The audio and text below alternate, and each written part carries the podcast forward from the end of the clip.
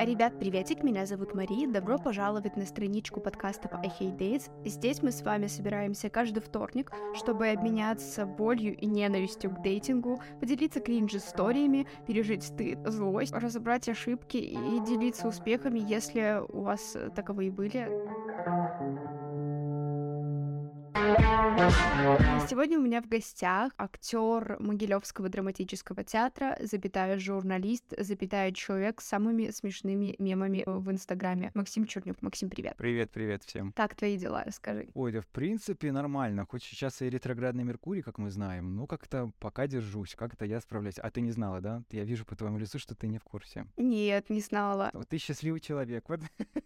а я, знаешь, знаю, вот я как бы попал в этот какой-то астрологический такой замес, и как-то я последнее время как-то слежу за этим, и как будто бы моя жизнь начала, понимаешь, выстраиваться вот теперь реально по звездам. Хотя, если задуматься, это какая-то такая, ну, честно, поебень, поэтому как бы иногда думаешь, ну, ты взрослый человек, тебе 32 года, ты серьезно смотришь там гороскоп и таро расклад, и хочешь на этом выстроить свою жизнь, или, может, ты все таки встанешь с кровати и начнешь хоть как-то действовать. Я, ну, иногда просто вообще вот эта вот вся ретроградность помогает просто, мне кажется, сбросить с себя какую-то часть ответственности, что ты думаешь, что сегодня ты ничего не делаешь, не потому что ты ленивая а, задница, а потому что ты, типа, ну, там где-то далеко-далеко в космосе планета стала разворачиваться, и поэтому тебе плохо от этого, и ты не хочешь этим заниматься. Вот, вот так вот я живу. Блин, я возьму себе на заметку такой метод, потому что мы сегодня только разговаривали с другом, и он мне говорил о том, что весь его переезд держался только на положительном раскладе Таро, и я его слушала весь вечер и думала, черт, почему, почему я так не живу?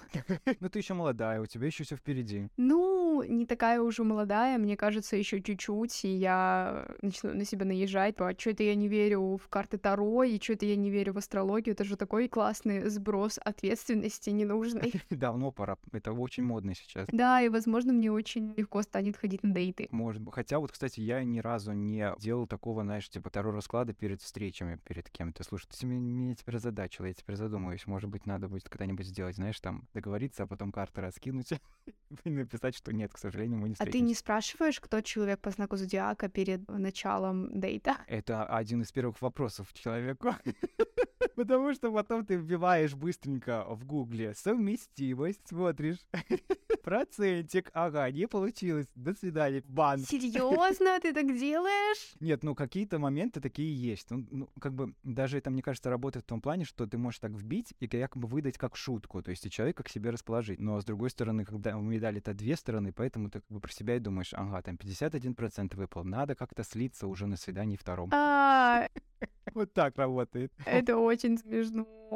Ну, собственно, мы так плавно подошли к теме разговора дейтинг, и мой первый традиционный вопрос, что вообще для тебя дейты в жизни, и как ты относишься к дейтингу? Ой, для меня это, конечно, встречи, это какое-то знакомство с миром другого человека. Но для начала, наверное, нужно сказать, что, знаешь, как у Пикассо есть розовый и голубой период в творчестве, так у меня в свиданиях такой, знаешь, типа, ну, а скажем так, простят меня сейчас все люди, но такой розовый и голубой период. То есть я встречался и с парнями, и с девушками в свое время. И поэтому, как бы, мне одно время казалось, что когда я начну встречаться с парнями, это как бы упростит как будто бы мой быть. Ну, знаешь, типа, если особенно парень твоего размера, ты думаешь, ну, можно сэкономить на одежде, если вдруг вы сойдетесь.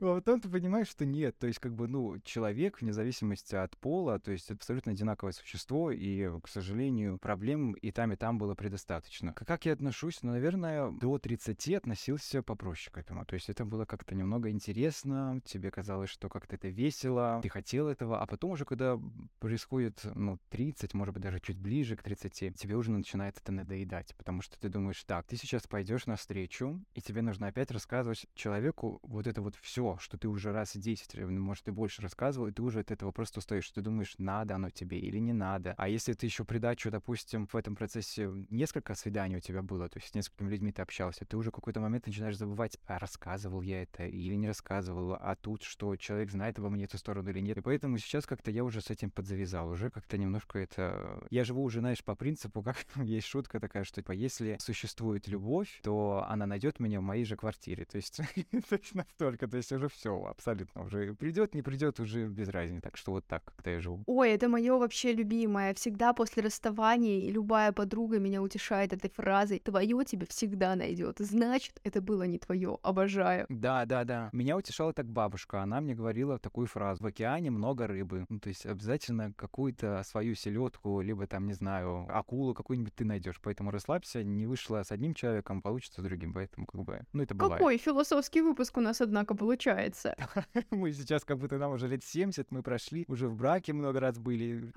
Познали эту жизнь и можем, так сказать, поделиться опытом. Я позвала парня на дейт, у нас был до этого достаточно долгий период общения. Он как-то очень холодно в какой-то момент стал мне отвечать, я стала больше инициировать общение и так далее. И вот я думаю, все, зову на дейт. А, я позвала его на дейт, а он мне сказал, сори, я не в ресурсе, сейчас вообще для дейтинга и отношений все типа нет. Как будто бы это ок ситуация, думаю, ну ничего ага. страшного. И что я сделала? Естественно, позвонила, рассказала подруге о том, что вот такая ситуация. На что она мне сказала, какого хрена я уже собиралась на вашу свадьбу и выбирала, что надеть. Да, и я точно знаю, что в мире девочек, в нашем условно-розовом мире, есть такая теория, есть такая привычка мечтать о свадьбе, когда вы там планируете первое свидание. И у меня вопрос, есть ли что-то такое в твоем мире? У меня, наверное, так как было долго непринятие какого-то своего тела, то есть я любил свое тело, но знаешь, что есть такой какой-то немножко типа, как отреагирует, да, даже как бы вечная мужская эта проблема, типа, достаточно ли у меня большой член, чтобы как бы, ну, впечатлить партнера. Поэтому у меня вот это вот, я думаю, когда я иду на встречу, думаю, так, ну, окей, на первом свидании, так как мы уважаем себя, то мы, конечно же, даже целоваться не будем, да, есть свод законов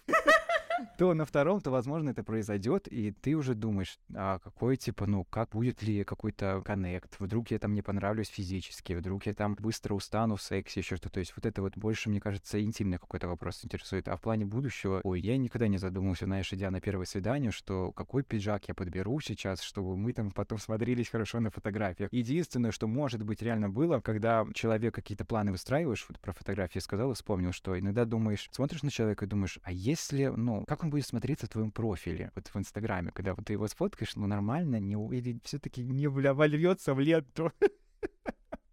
Ты думаешь, может быть, не очень. Какие мы ужасные люди просто.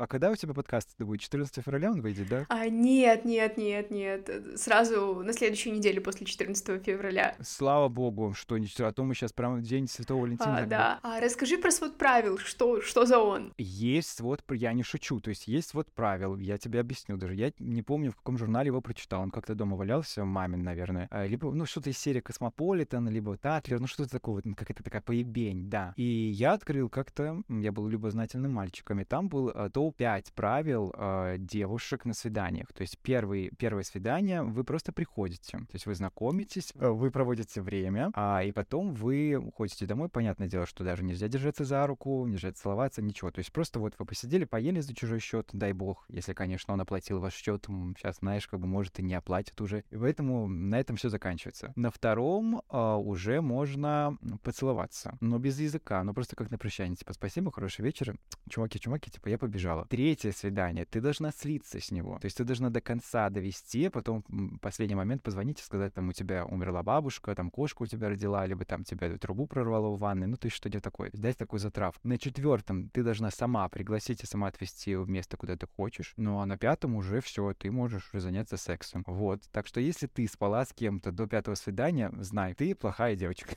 и ты будешь в аду, как все мы. А, Максим, спасибо тебе огромное. Ты только что мне и моим соведущим раскрыл тайну, откуда, блядь, пошло правило пяти свиданий. Откуда, да, да. Это все космополитен, это все модная Библия испортила э, всю современность нашу. Блин, спасибо. Теперь мы выяснили две вещи. Первое, что я плохая девочка, и мы знаем, откуда, блин, правило пяти свиданий.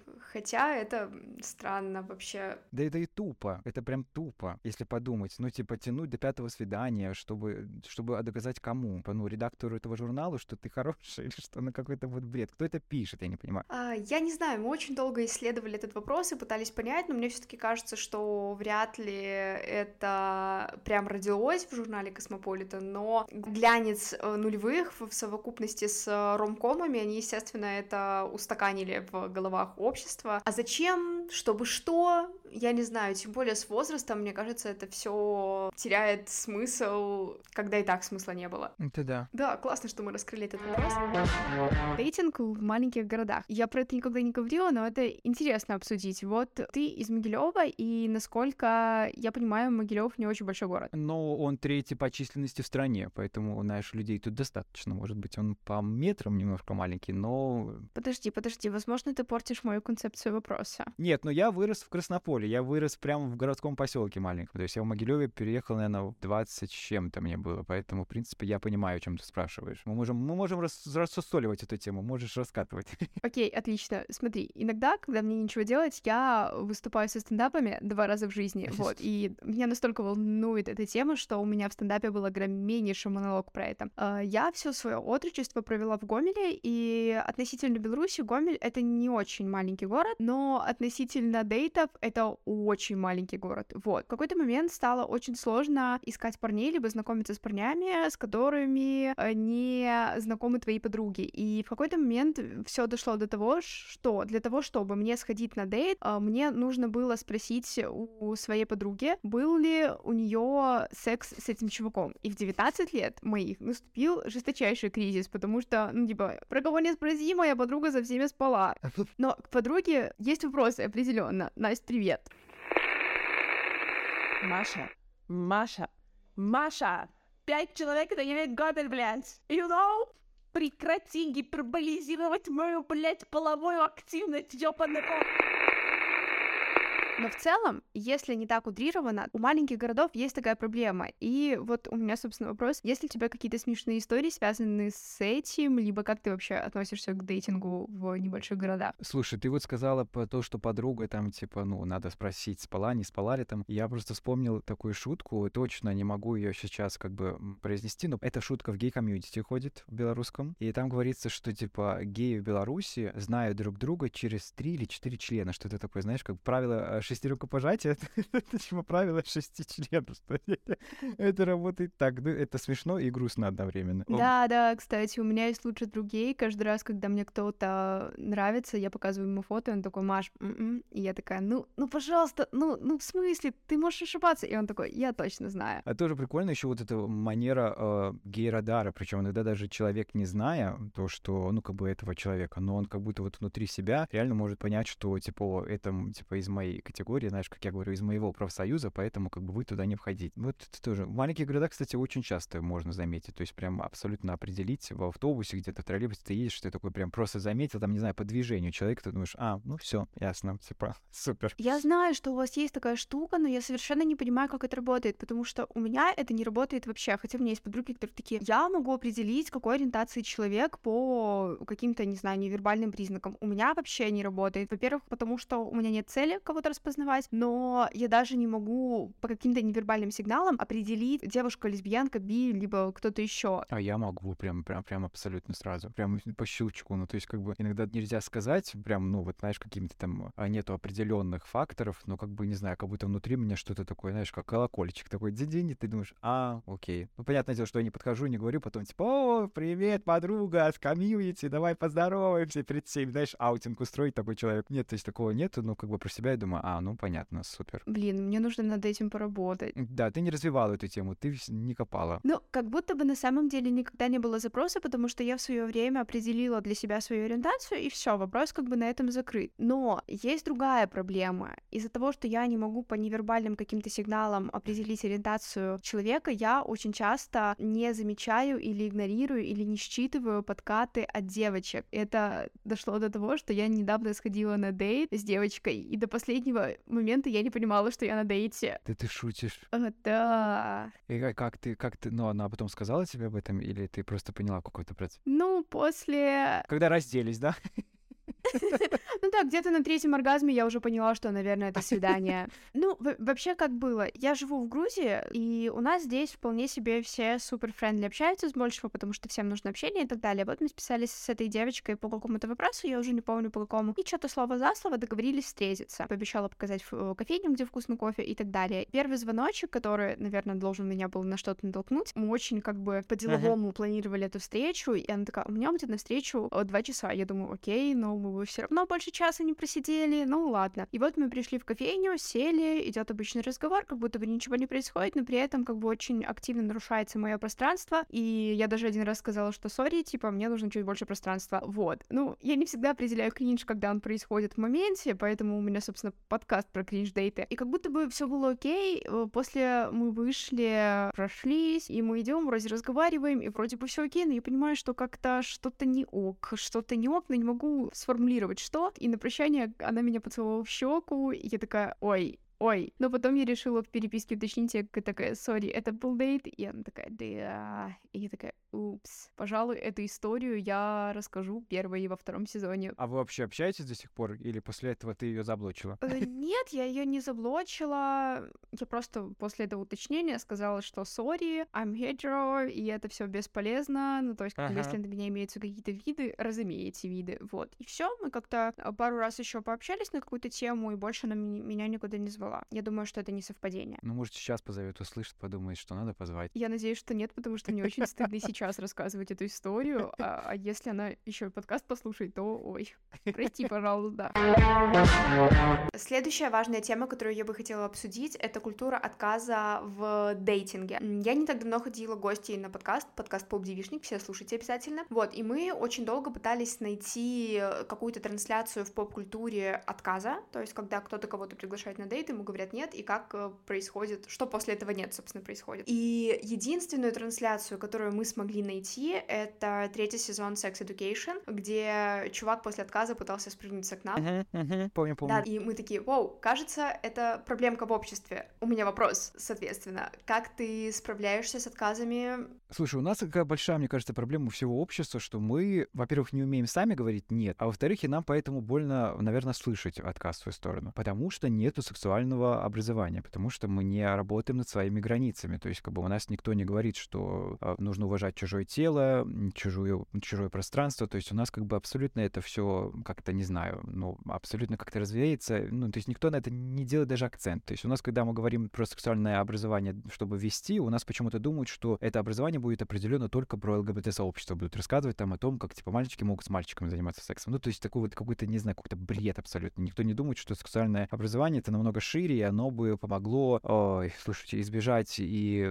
абортов, и беременности ненужных, и прочих вещей, которые бы спасли многие жизни и, в первую очередь, ментальное здоровье у очень многих подростков. Поэтому, как бы, я думаю, что проблема кроется в этом, что мы не умеем говорить «нет» и не умеем слышать «нет». Я в свое время как-то научился этого делать, то есть, как бы, у меня, не знаю, как так вышло, может быть, потому что я достаточно много прочитал книги в свое время, мне как бы это... Я понял, что если человек обидится на то, что я ему говорю «нет», но, наверное, это проблема этого человека, потому что я ненавижу в свиданиях есть такая манера у девочек и у мальчиков, знаешь, когда появляется симпатия у друг друга, они понимают, что нравится, но почему-то они начинают играть в эту игру, типа, я сейчас начну его, типа, морозить. Не отвечать на сообщения, типа, я подержу 5 часов, пускай повисит он у меня, и я там соглашусь на свидание, потом соскочу с него, либо я сейчас буду холодный с ним, то есть я вот всегда, когда понимаю, что мои подруги это делают, я говорю, типа, а нахуя ты это делаешь? Ну, типа, в чем прикол? Но они, ну, потому что, типа, мы так повышаем градус флирта, мы как бы показываем, что мы недоступны. Я говорю, и по к чему это приведет впоследствии? Но вы все равно встретитесь, вы все равно там, ну, дай бог, переспите, может быть, у вас там перерастет в отношении и прочего, и брак, и, может быть, дай бог. А зачем вот эта вот игра не нужна, кошки-мышки? Я сегодня с тобой, я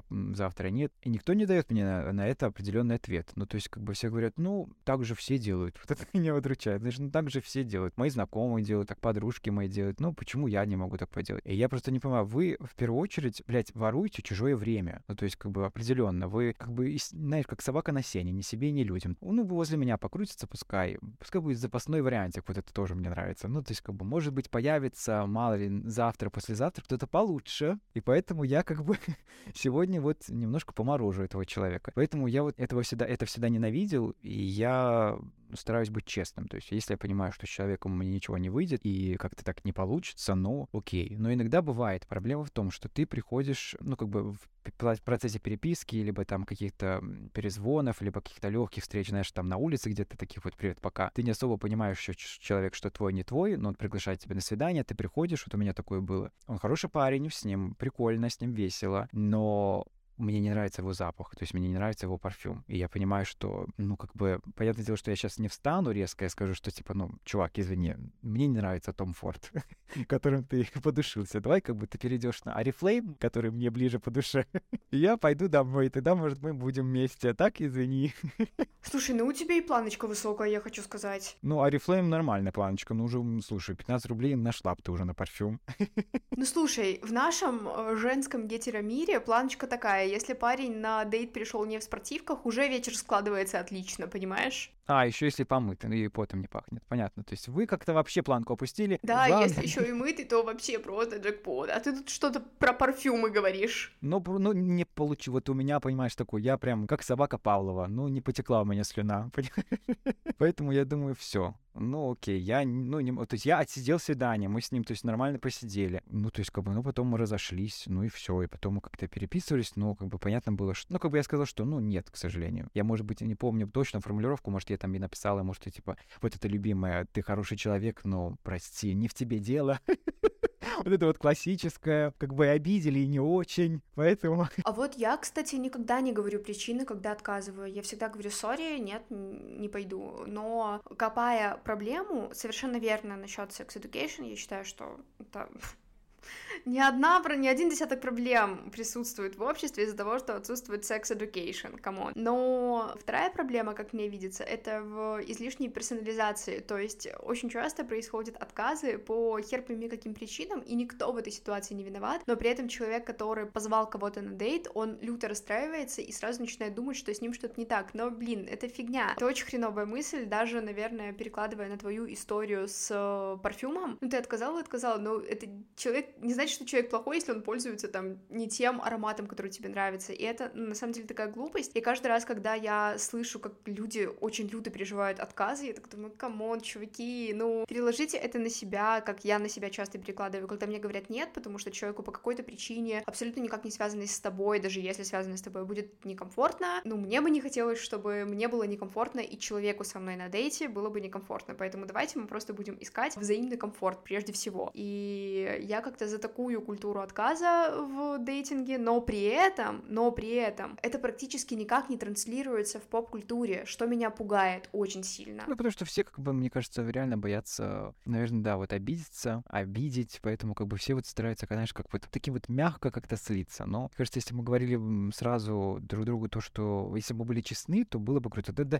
даже если развивать эту тему честности, мы же даже на свиданиях иногда а, немножко про себя даже говорим не то. Иногда мы как будто хотим сразу показать оказаться немножко не таким человеком, какой мы есть на самом деле. То есть мы как будто немножко плюсуем. Или ты приходишь, знаешь, типа абсолютно подготовленный и честный. То есть ты вот, ты уже святая, ты уже по воде поди ходишь, как Иисус. То есть как бы ты настолько просветилась в этой теме. Не-не-не-не-не-не-не, стойте. Я так же, как и ты, за честность, нон-флирт, за проявление себя и так далее. Но естественно, что мы хотим в глазах партнера выглядеть лучше. Первые дейты так точно. И иногда это прям в какие-то абсурды выходят. Мне рассказывали рассказывали девочки, я не знаю, есть ли это у мальчиков, но очевидно есть, когда э, их зовут на дейт, они занимаются сталкерингом через социальные сети, чтобы понять, какие интересы у чувака, и чтобы потом во время первого дейта накидывать взаимные интересы. И это меня вообще сводит с ума, я не понимаю, как, типа, зачем, для того, чтобы что. Мне никто не отвечает на этот вопрос. Да, прочекала, типа, любимую его книгу, либо любимый фильм там, любимое имя, ну и у нее уже есть какие-то, понимаешь, такие скиллы, которые она могут, может уже использовать использовать. То есть в общении там вдруг она говорит, подходит официантка, она говорит, мне зеленый чай. И мужик уже хоп, ага, и ей тоже нравится зеленый чай. И он уже как бы за это зацепился. Потом она может с собой принести, типа, случайно в сумочке его любимую книгу, которая выпадет там.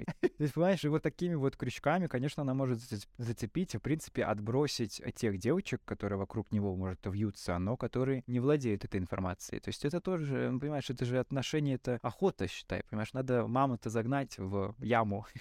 Это обратно палка о двух концах. С одной стороны, окей, зеленый чай, ну хорошо, а с другой стороны, она там провела исследование, выяснила, что он геймер и его любимая игра Дота, и она такая выдает на первом дейте, а я вообще обожаю Доту, и начинается диалог. А на самом деле, она просто смотрит Gossip Girl, и, и все. И, и к чему вот этот вот диалог приведет, и к чему вот это вранье приведет? Ну, ни к чему же. Ни к чему, да. Да, поэтому нужно быть честными Будьте честными, манифест Надо, подкаста. но не получается иногда. Иногда хитрят. Все-таки любим и хитрить.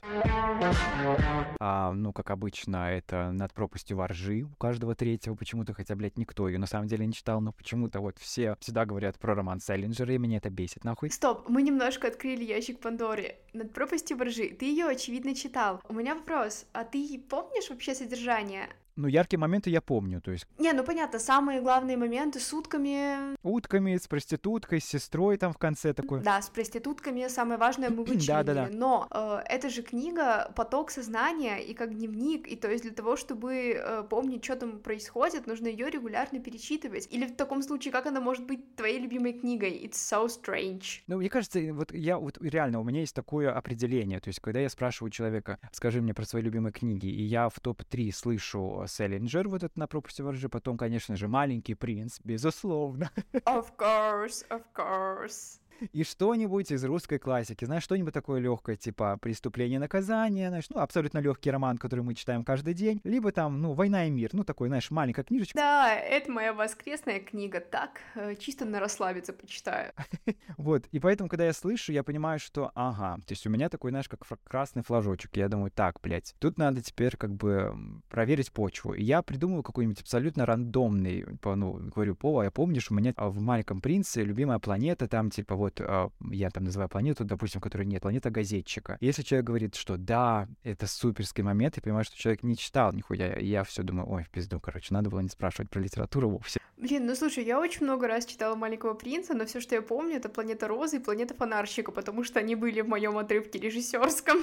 Ну, хоть эти моменты ты помнишь. А некоторые же даже вообще не читавшие называют эту книгу, понимаешь, просто так. Ну, потому что она мейнстрим, ну, типа она на слуху, и поэтому они просто так ляпнут.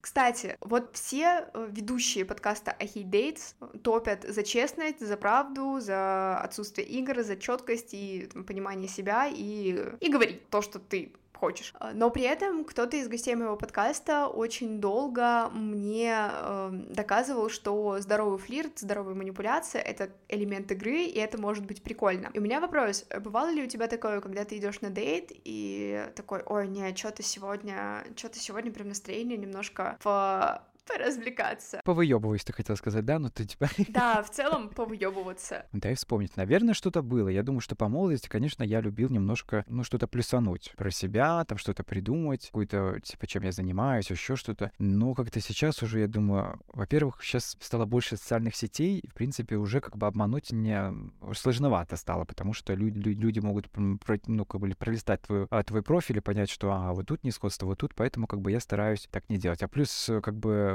чтобы врать, я убежден, нужно иметь хорошую память, и вот это вот, потому что ложь же, она становится правдой, ну, как бы в понимании людей, когда ты можешь развивать эту ложь, то есть когда ты о ней помнишь, а когда ты ее как бы раскручиваешь дальше и дальше, вот она обрастает какими-то другими фактами, и люди уже прям начинают понимать, что, а, да, точно, точно, они уже как бы, и они уже на какой-то момент с другими людьми будут говорить уже, это твою ложь, и уже ты будешь обрастать, понимаешь, абсолютно какими-то другой биографией. Поэтому, если у вас нету такого хитрожопства, то, в принципе, лучше говорите правду, потому что потом, если вас поймают, это все, это пизда. Это такой стыд, мне кажется, если тебя вдруг ловят на твоей лжи, и ты стоишь, как ребенок, и не знаешь, что делать, и думаешь, ну, окей, блин, ну, попался. И стыдно, а прикинь, если мне 32, и мне, блядь, говорят, ну, а ты ж соврал, смотри, вот у нас пруфы есть, и ты стоишь, типа, неправда, и убегаешь, ну, как... Да, скажут тебе, а это же не ты Джокера играл, не такой талантливый актер получается, как говорил нам. Слушай, я согласна с тобой абсолютно на все сто процентов, и я даже сходу не могу вспомнить тоже какие-то такие истории из своей биографии, потому что, ну, чаще всего я впадаю в эти игры, развлечения, когда я в откровенном кринже нахожусь, но уходить мне почему-то еще не хочется. Я такая, Ага. ладно, э, я в деле начну как-то развлекаться, но я ничего не помню, потому что моя память это блокирует все, потому что, потому что это кринж. Ну, надеюсь, ты не умрешь в одиночестве от этого.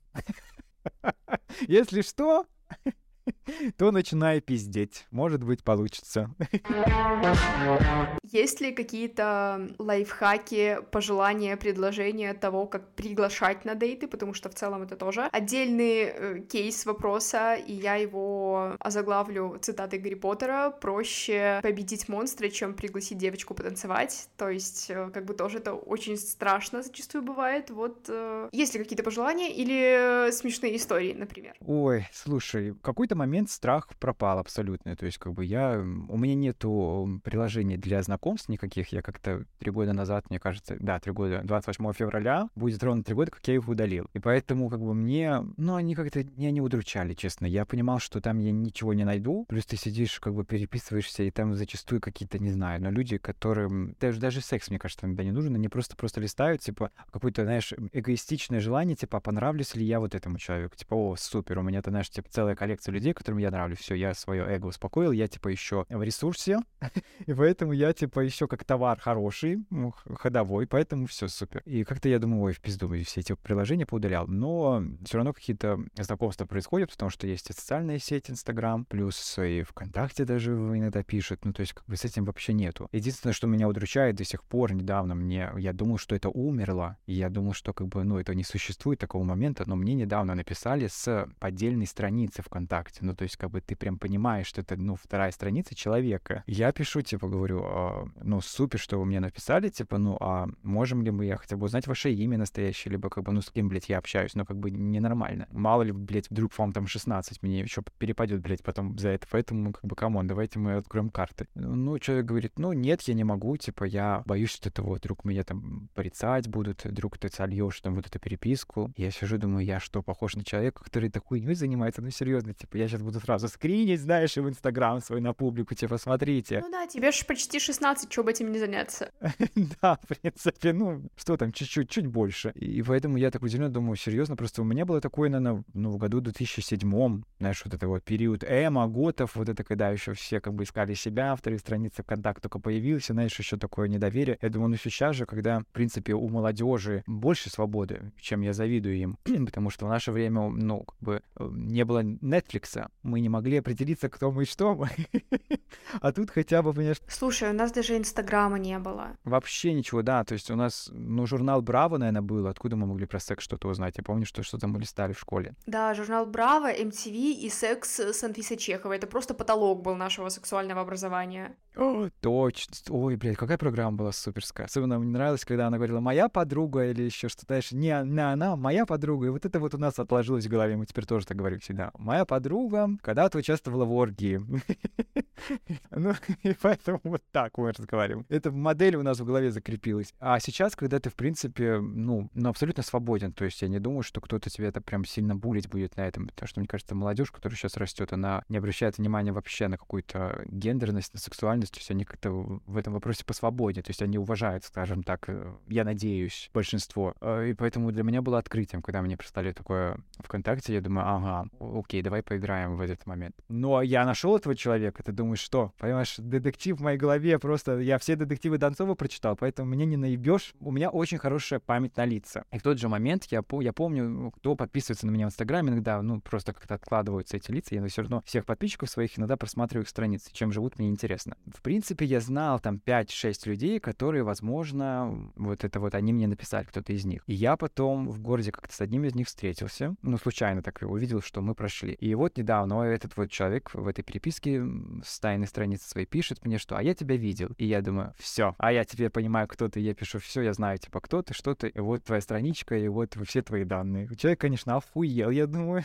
не меньше. Говорю, да как ты это вычислил? Я говорю, ну, ну как-то так вот вышло у меня, поэтому как бы дядю ты уже Максима, дядя Максима не наебешь, поэтому надо было сразу говорить. Поэтому, э, ну, и мне вот такая скрытность не особо нравится, и поэтому вот, ну, тоже с этим человеком ничего не выйдет, потому что, ну, как... Ну, это же про тот стыд, о котором мы говорили, когда все раскрывается, человечек такой, ой, а, наверное, стыд сейчас испытываю сильный, зачем я это сделал, долбоёб. Да, да. И плюс еще, знаешь, как бы не хочется, ну, если мы говорим про гей-сообщество, не хочется быть человеком, который, ну, как бы приведет другого к какому-то к, к себе, при, к принятию себя. То есть, как бы, ну, каким-то проводником уже не хочется. Как-то хочется встречаться с людьми, которые э, с этим вот дерьмом внутренним разобрались уже, которые, типа, готовы идти с тобой дальше, уже без всяких этих вот переживаний, что там подумает общество, либо как я вообще буду буду существовать ну, с, с тобой рядом, допустим, мы там будем в кафе, а зайдет кто-то мой родственник, либо какие-то мои друзья, как я тебя представлю, то есть вот эти вот вопросы. Поэтому я говорю, ребят, давайте вы, ну, разберетесь сначала сами с собой, потому что знаю, что это действительно нелегкий путь, у меня он закончился в 24, и поэтому я говорю, ну, у вас еще все впереди, дай бог вы раньше меня это поймете и начнете жить спокойно. Про э, смешные ситуации. У меня была такая ситуация, что однажды мы с друзьями, нам как-то переклинило в один момент. Нам было, наверное, лет по 25, а мы еще были тогда холостые все, у нас не было еще семьи у многих, детей, и мы решили сделать такую практику. А, так как мы знали, ну, вкусы друг друга, предпочтения, а, мы решили сделать, как бы, свидание вслепую для каждого. То есть мы партнера подбирали каждому. И вот просто говорили, так, приходи в это время в кафе, и там человечек тебя будет ждать. А в тот момент это был розовый период мой. Мне сказали, она будет тебя ждать там за столиком таким-то, таким-то. Ну окей. Ну я прихожу, я сажусь, вижу девушку. Думаю, ну, наверное, она. Ну мы как-то, ну, понимаю, что, ну, наверное, она. Вот по вкусу вот она. Думаю, мои друзья точно мне подобрали ее. Я, короче, подхожу, мы начинаем общаться, все нормально. Она как-то немного, ну, так отстраненно сначала. Ну, я говорю, типа, могу ли там присесть, прочее. Мы общаемся, общаемся. Ну, как бы, как бы она поела там, что она там заказывала, выпила кофе. Ну, то есть, как бы она говорит, ну, все, до свидания, ушла. Я думаю, ну, наверное, я не понравился, может, еще что. Ну, я тоже допиваю, я еду домой, ну, и звонят мне друзья. Говорит, и? Я говорю, что и? Говорит, так а что ты не пришел на свидание? А я сел не за тот столик, блядь. Человеку, эта девка просто поди ела, может, обедала, или просто пошла на ужин. Я подсаживаюсь к ней, начинаю какие-то флер свой пускать. И, и я думаю, господи, как же, наверное, ей было неудобно, как это со стороны она, ну, ну, представь, просто человек, может, заказал, блядь, свой Цезарь в одиночестве, может, ее там какие-то проблемы, может, она просто пришла расслабиться, и тут подсказывается какой-то мужик. Краску, типа, как вы, что вы? А в хороший день сегодня, не правда ли? Могу ли я тут тоже заказать что-то себе? Блять, а если бы я еще сказал, давайте я вам оплачу, либо такси вызову, я, я представляю ее, ее состояние, она думала, боже, что это, блядь? Она, мне кажется, больше что кафе не ходила после этого. А, это же такая скетч-ситуация. Как и, как и с другой стороны, я думаю, а та бедная девушка, которую пригласили, сказали, Максим придет. А вдруг она знала, как я выгляжу. И она сидела за каким-то столиком, смотрела, как я сижу с другой девушкой. И думала, что, блядь, происходит? Когда это массовое свидание тут, когда она перейдет, когда он перейдет к моему столику. А, это очень смешная история. Ты же понимаешь, что это абсолютно ситуативная комедия. Это мог быть какой-то скетч из э, How I Met Your Mother. Ну, это я никому не рекомендую, конечно. Все, с тех пор мы как бы закончили с э, свиданиями вслепую, подбирать друг друга мы перестали. И после этого я еще и сделал камин наверное, чтобы, знаешь, абсолютно друзья, чтобы прям отошли в сторону, понимали, что теперь тем более уже не будут ничего делать. А, ну, в целом, я не очень сильно понимаю, о чем говорить после этой прекрасной истории, поэтому я предлагаю на этом и закончить, только если у тебя есть еще какие-то кринжовые истории. Это было самое кринжо... кринжовое на данный момент. Больше в моей жизни пока ничего страннее не проходило. Супер, супер. Я надеюсь, что и не произойдет, и дальше будет только свет, э, наслаждение, приятные эмоции, потому что нам как бы уже не по 16, и не хочется тратить свое время на кринжу. Да, да, уже знаешь, уже как бы о здоровье думаешь. Да, о ментальном, о физическом, о всем на свете.